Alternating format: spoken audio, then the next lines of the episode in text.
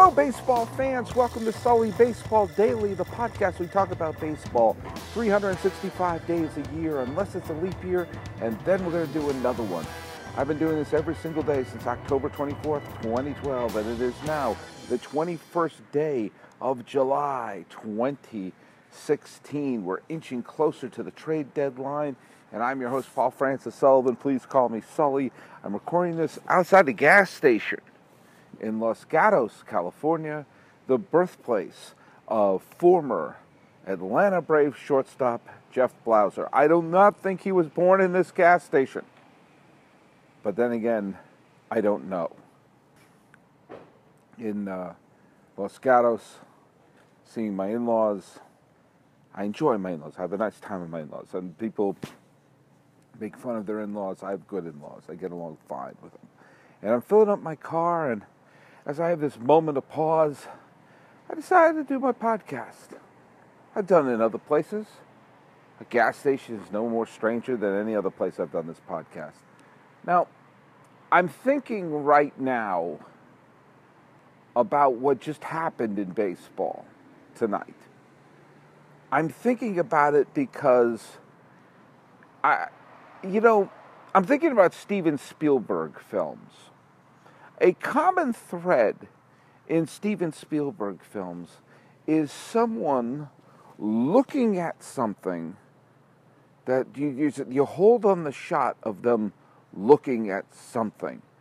I see something that is spectacular, something that is scary, something that is unusual, something that's unexpected, something that is unexplainable. Now, you think about Spielberg films. How many times do you have a character kind of looking at something and their jaw kind of drops a little bit? It's in a lot of his movies. It's in a crapload of his movies.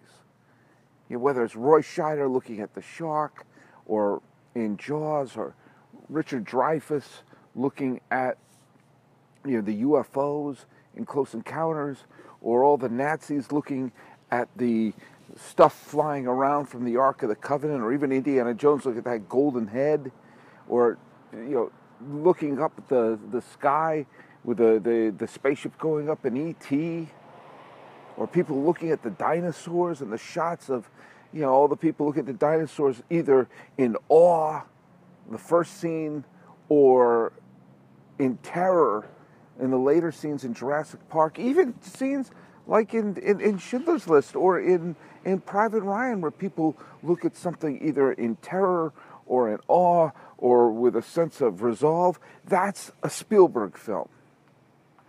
Looking at something like, I can't even comprehend what I'm looking at. Well, let me tell you something. Steven Spielberg could make a film about me tonight looking at the results of baseball. Because I was looking at it in a similar way that they looked at the dinosaurs for the first time in Jurassic Park. Remember that great scene, great movie, Jurassic Park.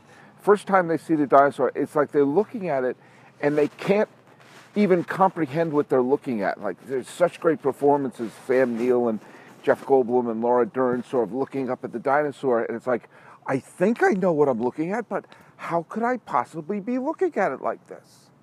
That's me today. Because the results of how I reacted to two different games that went on were so contradictory, were so beyond any realm of what my body is used to even looking at or contemplating, that quite frankly, Spielberg should have been rolling camera. We are living in a world where, first of all, the Red Sox played the Giants. Now, I know, friend of the podcast, um, Stacey Gotsulias, I think I said her name right, said that she would rather kill herself than see a Red Sox Giants World Series. And do you know what? I bet she's not alone because a lot of people don't like the Red Sox and the Giants have won a lot. Well, do you know what? I'm a Red Sox fan. The Giants are my second favorite team. I would love to see them. And if you're a fan of this podcast, you should be rooting for that too. If your team can't get in, you should be rooting for it because the entertainment value of this podcast will go through the roof. Especially if it's Red Sox Giants, and I have my dad, diehard Giant fan, your pal Sully, diehard Red Sox fan. Boom, face off. Don't you know what's going on?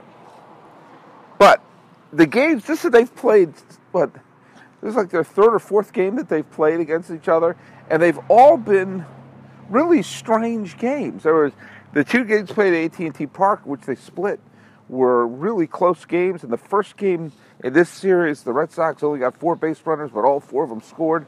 And then there was tonight. Tonight was bananas. I think that's the word I'm looking for. This was a bananas game. Actual bananas.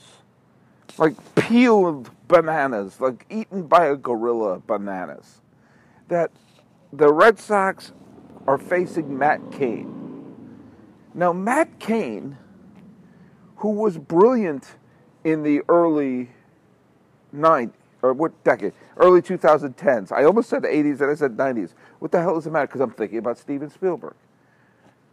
The early 2010s, Matt Cain was one of the elite pitchers in baseball. But as Jonah Keri, the great writer, said when he was a guest on this show, that his contract has to be considered one of the worst in baseball because he now stinks. He does stink now. And he's probably done. And because he's done and stinks, and his career is probably over, but was great in the early 2010s, that means what? He will be an angel.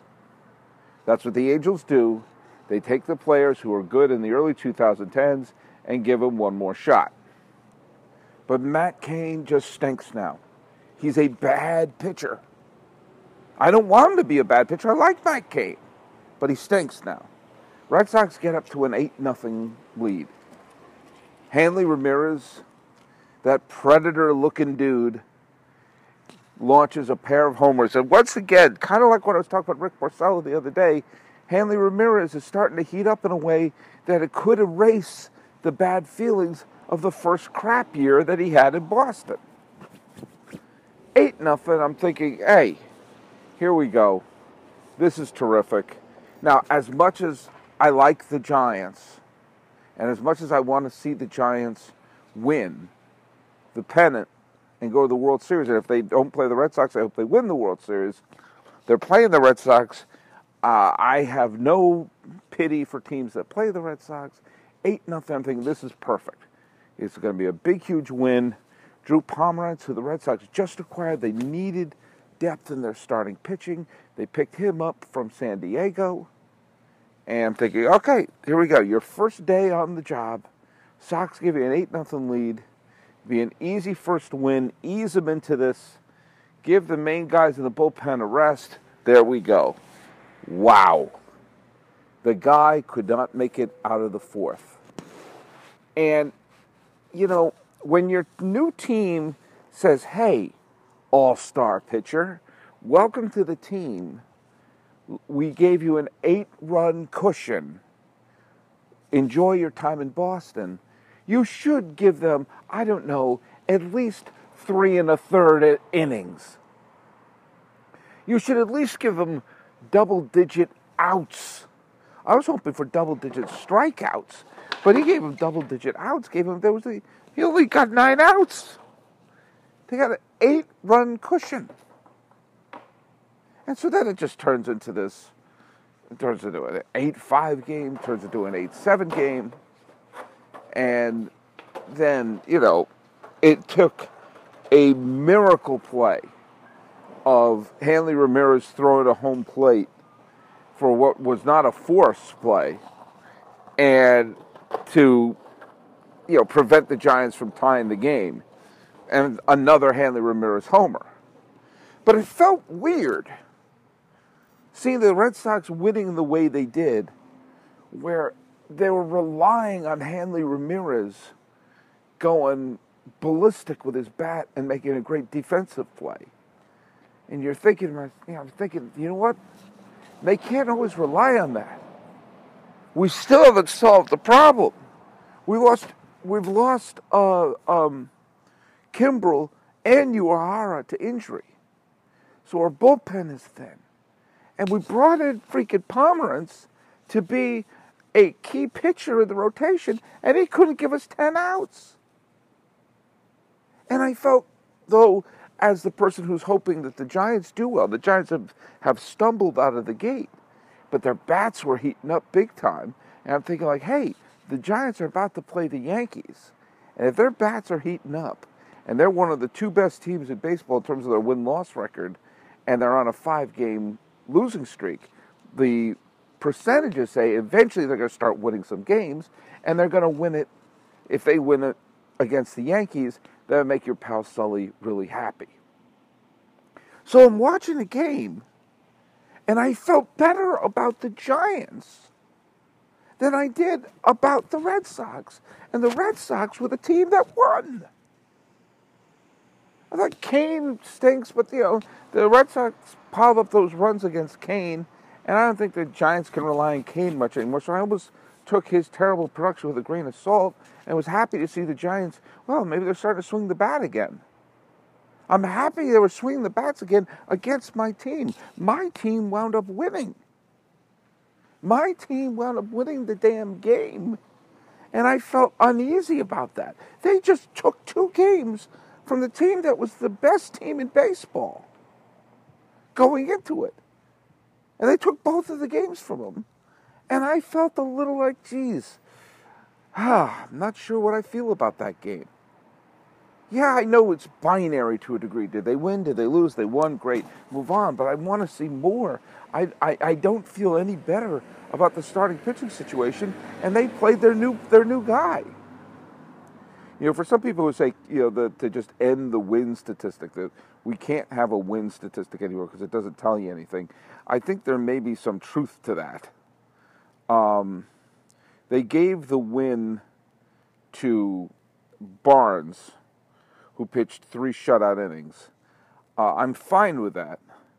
They gave a hold to Hembree, who let up a run in a third of an inning. Okay, if you up a run in a third of an inning, that means you that's pitching to a 27 ERA.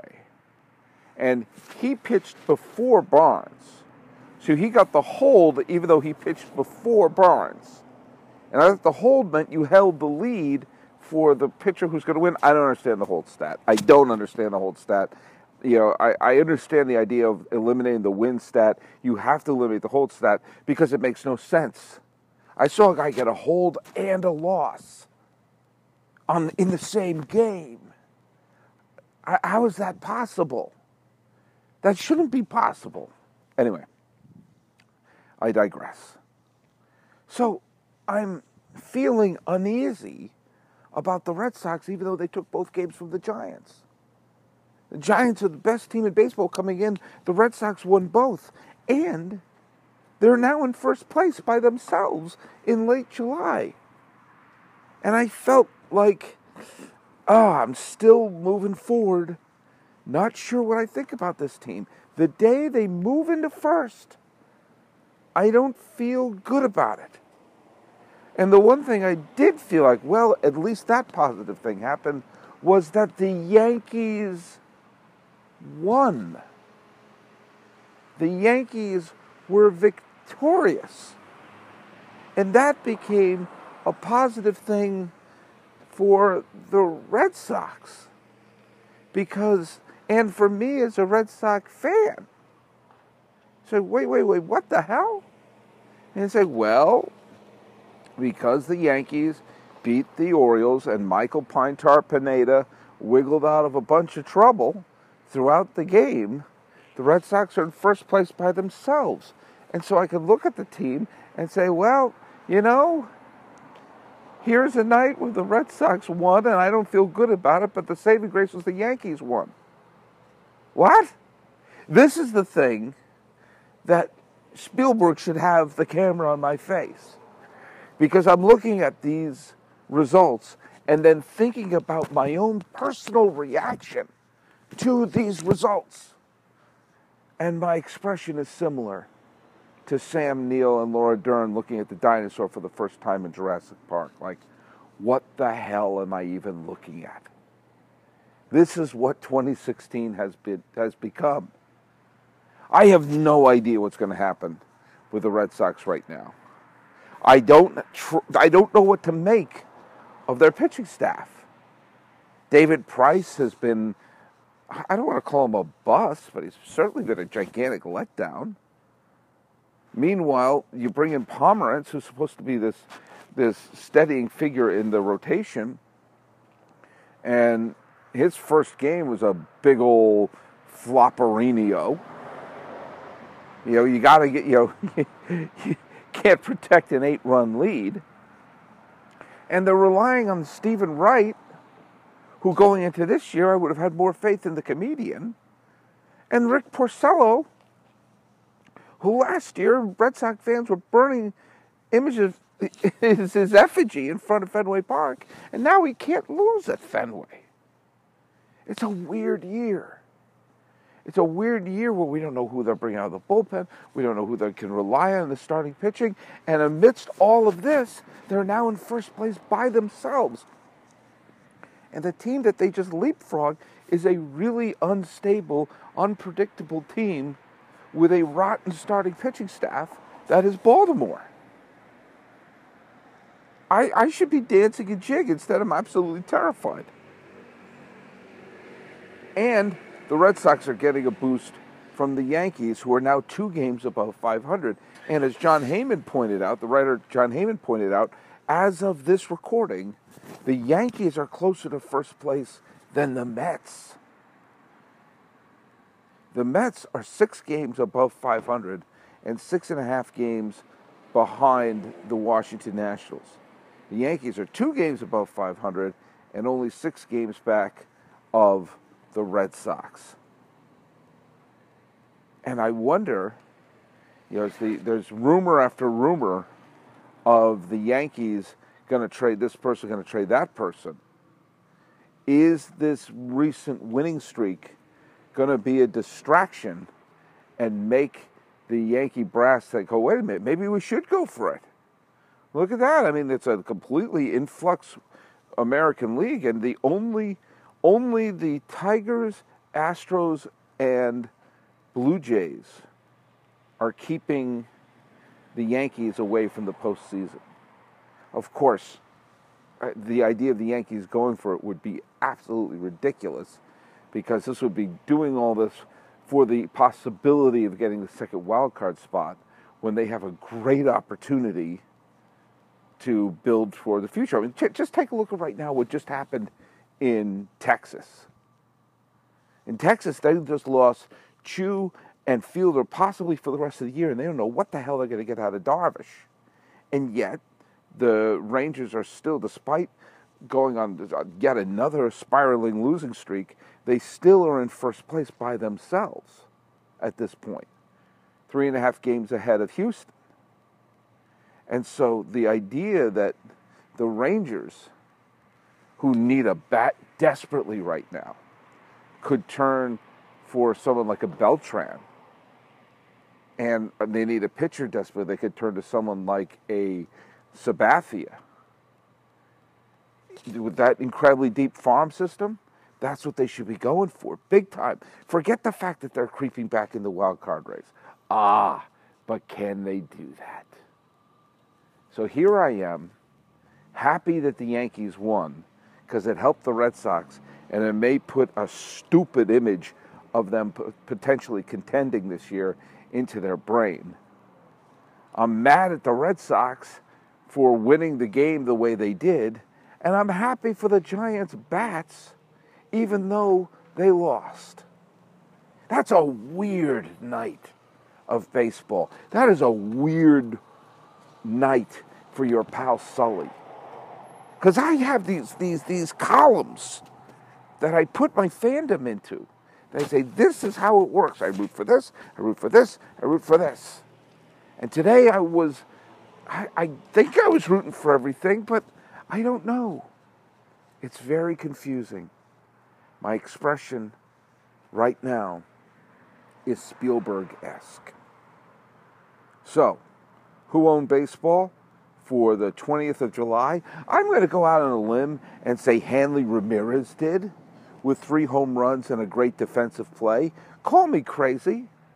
Uh, the Cardinals won a doubleheader, and Jedd Gyorko. Uh, I give it to Jedd Gyorko for his great offensive play in the Cardinals sweep of the Padres. Uh, you know, it was between Carlos Carrasco and Doug Fister as a pitcher. I decided to go Carrasco for six innings of one hit shutout ball, and the Indians won a big game against the defending world champion Kansas City Royals. And don't look now, but the Cleveland Indians have a seven and a half game lead over Detroit, and the Royals are a 500 team. It's late July. That's weird. I don't think the Royals are going to finish 500, but that's still that's unexpected. I got to say. Um, uh, Jeremy Hellickson, one run over eight innings, struck out eight, and the Phillies beat the Marlins four to one. Look for Jeremy Hellickson to be traded very soon. Uh, half wobs. Uh, Trevor Brown of the Giants got three hits, got a big home run, but the Giants could not overcome the Red Sox in that weird 11 7 game. Justin Verlander was great. The resurgence of Justin Verlander struck out nine in eight innings, but the Tigers lost to the Twins 4 to 1. And Melky Cabrera went three for six with a stolen base, but the White Sox lost six to five to Seattle. No National League pitcher got a half wob. So if we're keeping score at home, Hanley Ramirez, Jedd Gyorko, Carlos Carrasco, and Jeremy Hellickson got full wobs, half wobs. Trevor Brown, Melky Cabrera, and Justin Verlander. Go to SullyBaseball.com, like me on Facebook, subscribe on iTunes, SoundCloud, YouTube, Twitter, Stitcher, Instagram. I'm everywhere. The music is by Ted Thacker and Patrick Kaliski. This has been the gas station Steven Spielberg edition of the Sully Baseball Daily Podcast for the 21st day of July 2016. I'm your host, Paul Francis Sullivan. Please call me Sully.